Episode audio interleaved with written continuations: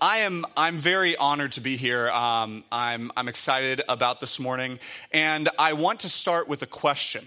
So the question is, what is the worst part of being a Christian? Just the worst part of being a Christian. I've actually asked a lot of people uh, this question. In my experience, the vast majority of people's answers fall into just one category, and uh, and that is some sort of behavior change.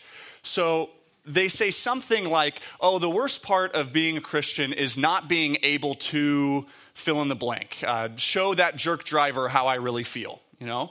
Or they'll say, oh, the worst part of being a Christian is having to fill in the blank, uh, give away my money, uh, come to church, come to church every week for three years and listen to the senior pastor only ever talk about the book of Luke. Um, that one came up a lot, actually. Now, a, a, certain change in behavior may be the thing that annoys you most about how you've chosen to walk with God, but it can't be the answer to our question because no behavior is required to be a Christian. Uh, you can be a Christian and show that jerk driver how you feel. You can be a Christian and not show up to church. So, the hardest part of being a Christian has to be something that is totally inseparable with Christianity, a, a pillar of the faith that, if removed, the whole, the whole religion crumbles. Uh, before I get to my answer, I want to read our passage for the day. And before I read our passage, um, I want to give a little bit of background info on the Apostle Peter. So, just so we're all reminded and on the same page. So, Peter was originally named Simon. Um, and but Jesus changed uh, Simon's name to Peter. Peter was one of the 12 disciples, but even for a disciple, uh, Peter was special. Uh, he was one of Jesus's. Uh, he was kind of in Jesus' inner circle. He was one of his three closest friends, Peter, James, and John. Uh, he was present at the Transfiguration. He walked on water briefly, but he walked on water. Um, and possibly the most significant, one of the most significant moments um, in Peter's life is talked about in Matthew 16. So I'm just going to read uh, this passage. We don't have it up on, uh, on the screen, um, but I'm going to read Matthew 16 real quick. Not the whole chapter. Um, Verse 13 Now, when Jesus came into the district of Caesarea Philippi, he asked his disciples, Who do people say the Son of Man is? And they said, Some say John the Baptist, others say Elijah, and others Jeremiah or one of the prophets. He said to them, But who do you say I am? Simon Peter replied, You are the Christ, the Son of the living God. And Jesus answered him, Blessed are you, Simon Bar Jonah, for flesh and blood has not revealed this to you, but my Father who is in heaven. And I tell you, you are Peter, and on this rock I will build my church, and the gates of hell shall not prevail against it. I will give you the keys to the kingdom of heaven. And whatever you bind on earth shall be bound in heaven, and whatever you loose on earth shall be loosed in heaven. So, that phrase, and you are Peter, and on this rock I will build my church, is considered by Catholics to be Jesus ordaining Peter as the first pope. And then uh, Jesus goes on to give Peter the keys to the kingdom of heaven and power and authority on earth. So even for a disciple, Peter's unique, Peter's special. Um, and, and now we are going to get into uh, our passage for the day, which is uh, Luke 31, and this will be, or Luke 22, verse 31, and this will be um, on the screen. All right. So it starts, he says, This is Jesus speaking, and he says, Simon, Simon, behold, Satan demanded to have you. All right, this is not a good start for Peter. First off, Jesus is calling Peter by his pre Christian name, which is exactly how you would expect it to feel. You don't really want Jesus calling you by your pre Christian name, it's not a good start. Okay? So he says, Simon, Simon, behold, Satan demanded to have you. Now, believe it or not, there's a little ray of hope in that last line, and that's the fact that that you is plural. So Jesus isn't saying Satan demanded to have you, Peter. He's actually saying Satan demanded to have you all speaking, referring to the disciples. So he's talking to Peter about all the disciples. And there are four times that you, uh, pops up in this little section of our passage. Two of them are plural, two of them are singular, and they're just footnotes in the ESV, but I'm going to read them. Um, as if they were in the text, all right? So we're going to start from the top. Simon, Simon, behold, Satan demanded to have all of you, that he might sift all of you like wheat. But I have prayed for you that your faith may not fail. And when you have turned again, strengthen your brothers. Peter said to him, Lord, I am ready to go with you both to prison and to death. So let's deal with this kind of strange comment that Satan has demanded to sift all the disciples like wheat. When I think of sifting, I think of my childhood on the Lake Bluff beach uh, with kind of like a toy sifter. You pick up a bunch of nice dry sand, and it kind of gently and soothingly falls down and nicely separates out a few pebbles. Um, I can assure you that Satan does not have uh, pleasant, gentle, or nice plans for the disciples. Being sifted like wheat is not a gentle, soothing process. It's, it's violent. And you basically, after you beat the wheat and all this seed and chaff fall out, you have this mixture. The idea of sifting is that you're trying to get all the seeds up in the air so the wind can come and blow away the chaff. So you're just shaking violently this mixture. So, what Jesus is telling Peter is that Satan has demanded to take all the disciples and just mix up their lives, and that it's not going to go well. Now, you might expect the first pope, that one of the leaders of the early Christian church and a disciple of Jesus, to say something spiritual or, or Christian, you know, um, something like, Lord, uh, protect me from this. Um, say that this isn't so, help me. But that's not what he says. Uh, what he says is, Lord, I am ready to go with you both to prison and to death. Now, on its face, that sounds like a good thing. It sounds like a testament to, uh, to Peter's dedication and faith. But if we think about what his heart is saying there, he's saying, uh, Don't worry about me. I actually got it. Like, I'm stronger than you're giving me credit for. Remember, like, I'm the one that was at the transfiguration. I sort of walked on water. You gave me the keys to the kingdom of heaven. Like, I'm the rock, Peter. I'm good. I don't know what these other 11 buffoons are going to be doing, but I'm going to make it. And we see here that Peter views himself as the one disciple that Jesus doesn't need to worry about. Verse 34 Jesus said, I tell you, Peter, the rooster will not crow this day until you deny three times that you know me.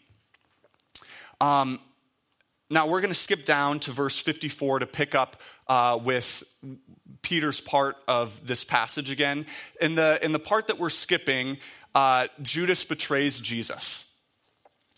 So, verse 54 Then they, the guards, seized him, Jesus and led him away, bringing him into the high priest's house. And Peter was following at a distance.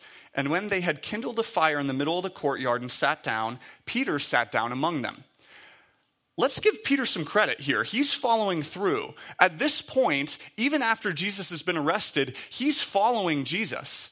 Where are the other disciples? Now, another account of this story um, says that another disciple is with him, most likely John, and we know what happened with Judas, so we'll kind of count him out. But there's another nine disciples that are kind of missing in action. Peter's following through, he's there. Verse 56. Then a servant girl, seeing him as he sat in the light and looking closely at him, said, This man also was with him. But he denied it, saying, Woman, I do not know him. And a little later, someone else saw him and said, You also are one of them. But Peter said, Man, I am not. And after an interval of about an hour, still another insisted, saying, Certainly this man also was with him, for he too is Galilean. But Peter said, Man, I do not know what you are talking about. And immediately, while he was still speaking, the rooster crowed, and the Lord turned and looked at Peter. And Peter remembered the saying of the Lord, how he had said to him, before the rooster crows today, you will deny me three times. And he went out and wept bitterly. I have a confession. When, when I, if I'm not careful, when I read a, uh, a passage of the Bible, specifically one that I know well, it will stir up almost no emotion in me. We've all heard this passage before. It's no surprise to us that, that Peter denies Jesus. That didn't come as a shock to anyone. Um, however, that's not an excuse for us to ignore the significant emotion that is happening in this passage. The fact that Peter wept bitterly should jump out at us. Um, so, I can empathize with Peter here. I have denied Jesus in my life. And one, one time uh, specifically stands out. I was at college, and someone walked into my room, and my Bible was laying out. And they asked me why I had a Bible. And my response was, oh, well, my dad's a pastor. As if it were his Bible in Iowa City that I had left laying out, you know? And they dropped it and moved on. And later, when I was thinking about it, you know what my reaction was? I, I felt ashamed. And I decided that next time, I wasn't going to deny my personal relationship with God. I wasn't going to do that. You know what my reaction wasn't? It wasn't to weep bitterly. There's, there's something more going on with Peter here. He didn't just deny Jesus, there's more going on that caused him to weep bitterly. So let's try to empathize with what Peter's going on, uh, feeling. Not only did he deny Jesus, but hours before, he believed and asserted that he was the one disciple that Jesus didn't need to worry about he not only believed that he would never deny Jesus, he believed that he was the type of person that would never deny Jesus. And yet, when the moment came, he not only denied him, he denied him to a servant girl whose status would have meant that she could not have gotten him in trouble. He, he denied not that Jesus was God, but just that he knew Jesus, which wouldn't have been illegal. And he didn't deny him once, he denied him three times over the course of multiple hours. And so after that's all done, and he kind of comes to again after looking at Jesus and hearing the rooster crowing, he's not only just ashamed that he denied Jesus, he's having a bit of an identity crisis. To make it worse, he was warned. Hours before, Jesus told him, Hey, you're going to deny me, and it's going to be today. Basically, what Jesus said was, hey, you just need to hold it together on your own without me for like a few hours. And if you can do that, then you're good. And he wasn't able to do that. And on top of that, the one person that he loves most, that he respects most, that he wants to impress most, and that he just wants to be comforted by in this moment of failure watched him fail and is the person that is most directly offended by his failure. So when that rooster crowed and he looked into the eyes of Jesus, this just crushing weight came upon him. And Peter experienced fully the worst part of being a Christian. And the worst part of being a Christian is, is realizing that you're more sinful and hopelessly broken than you are willing to admit that without Jesus, you can't do the simplest thing right. A couple months ago, I had a long spiritual conversation with a non Christian friend of mine. Uh, who I, I love and respect. And they were explaining to me, um, he was explaining to me what his kind of spiritual outlook is, what he personally believes. And he started with this assumption that he made clear uh, he thought I shared with him, and it was that people are inherently good, that people are good. And then he kind of built his whole spiritual philosophy off of that statement. And so when he was done and I had asked a few questions, I took a moment to clarify that I don't agree with him on that that I don't think people are inherently good. I think that people are inherently sinful. And that apart from Jesus, we have exactly a 0% chance of being able to earn our salvation. It sounds a little bleak, but Peter understood that fact better than most people, and his story ends well. Uh, after Jesus' resurrection, um, he shows up on a beach, and Peter is out on a boat and when he sees Jesus, he doesn't take the time um, or doesn't wait for the nets to be pulled up and row in. When he sees Jesus, he just leaps from the boat and swims to shore. He can't wait. And when he gets to the shore, Jesus then gives him the opportunity to three times reaffirm his love for him, once for each denial. Peter goes on to preach at the day of Pentecost, to lead the early Christian church. He does countless miracles by the power of the Holy Spirit. And he is eventually uh, able to make good on his promise to Jesus when he is martyred for his faith, refusing not only to deny that he knew Jesus, but that Jesus is God, even in the face of death. There are three points um, that I think that we can take away from the life of Peter, specifically in light of this passage. The first is that uh, recognizing the depth and pervasiveness of your sin is foundational is a foundational part of the Christian faith. Recognizing the depth and pervasiveness of your sin is a foundational part of the Christian faith. You cannot have a properly high view of God without a properly low view of your sin. And we see this in Peter's life. I, I kind of brushed over a verse earlier, and it's a beautiful verse that, when understood, turns this passage that's kind of about a dark failure of Peter's into one that's very hopeful and should be encouraging. Verse 32 But I have prayed for you that your faith may not fail, and when you have turned again, strengthen your brothers. We remember the context of of this verse. Jesus was just saying that Satan is coming for all of you and that all of you are going to fail. But his next line is not, but I've prayed for all of you. No, it's he's talking with Peter and he says, "But I have prayed for you." You specifically, Peter, that when you fail, you'll be able to turn again. Jesus knew exactly what Peter was going to do. He knew exactly the type of person Peter was. He knew exactly that his failure would most directly offend him. And yet, even with that knowledge, he loved Peter and took the time to pray for Peter. So that later, when Peter was crushed and weeping bitterly because of his failure, he could remember what Jesus had said, what Jesus had prayed for and he would remember that Jesus still loved him. And that love meant so much more now that Peter understood how unlovable he was. You cannot have a properly high view of God without a properly low view of your sin. I've, I've never seen this so clearly illustrated as in a book I read my sophomore year of college. Um, can we pull up the, the graphic here? Um, so, it's the book called The Gospel Centered Life.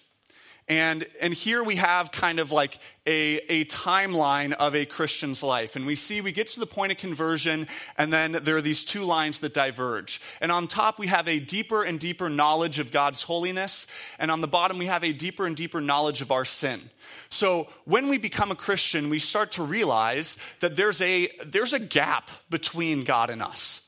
And that gap is bridged by the cross, by what Jesus did by dying for us. Now, if you have this high of a view of God and this low of a view of your sin, there's still a gap.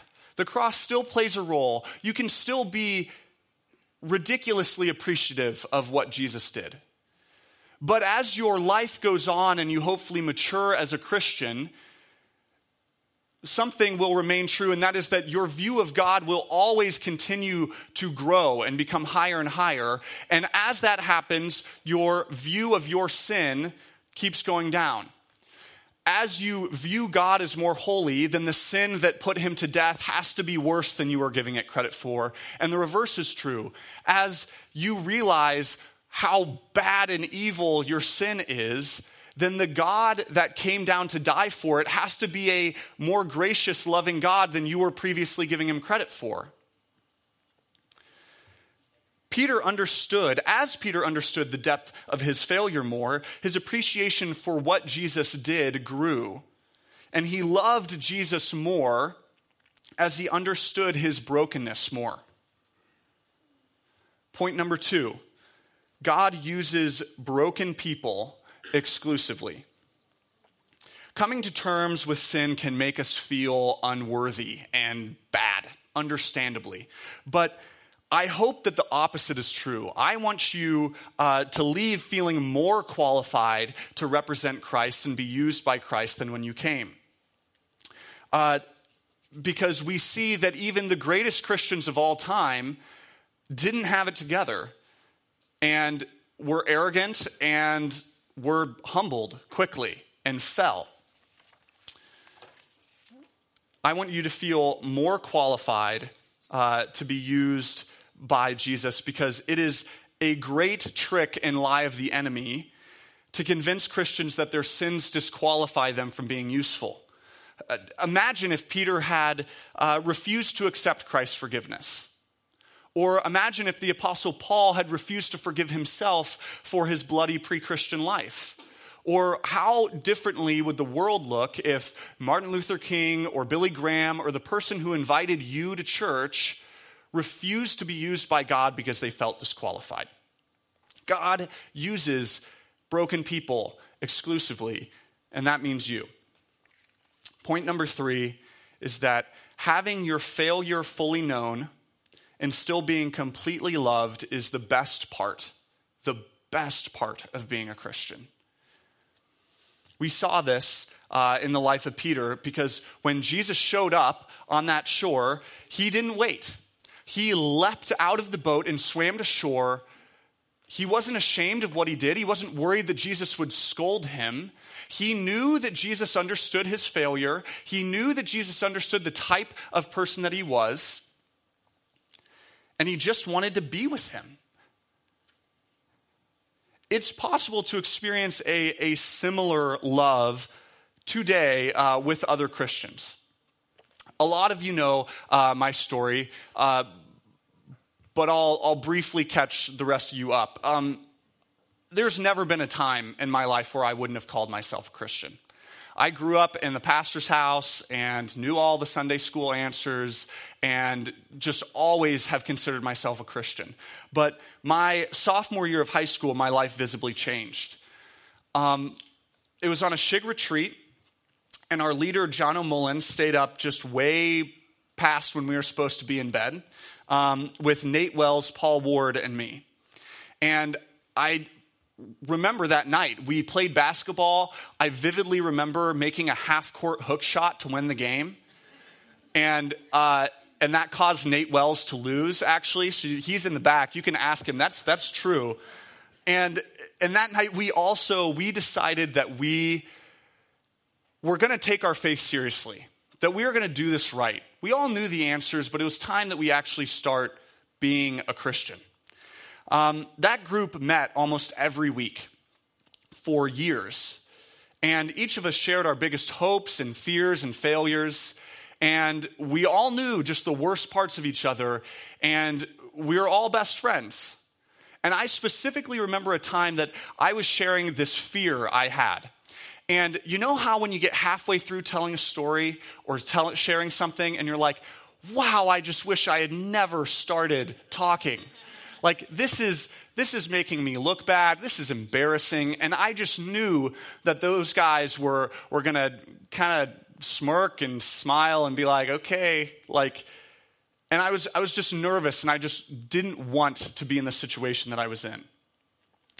And when I finished sharing, there was a moment of silence, and, and one of the guys said, Is that it? And it wasn't, it wasn't a, a rude, like, is that it? Or like, are you just going to keep piling on? Like, no, it was a very gracious, like, check whether or not I was finished sharing so that then they could start talking. They, they didn't want to interrupt me. And they took a moment and they kind of encouraged me, and then they moved on. And it didn't ruin our friendship, and it, it just felt, I felt so accepted and loved. And, and that unconditional love, that experience of that type of love with fellow humans, with Christians, uh, has helped me to understand a little bit better the type of love that God has for me. And it allowed me, allows me to empathize with Peter in this passage. So, uh, my time here is, is pretty much up, but I want to encourage you to embrace the worst part of Christianity. I, I don't want you to shy away from contemplating and trying to understand better how horrible your sins are. And I also don't want you to shy away from opportunities to share those worst parts of yourself with close, trusted Christian friends. But remind yourself that in those moments when you can kind of really start to beat yourself up, that Jesus understands better than you how bad you are. And he still came and died. And, and knowing that, he prayed for you and he loves you. Uh, Peter's story ends well. We were focused on a dark part of his life, but Peter's story ends well. And if Peter's story can end well, that means that your story can end well too. And so don't shy away from the worst part of Christianity. Let's pray.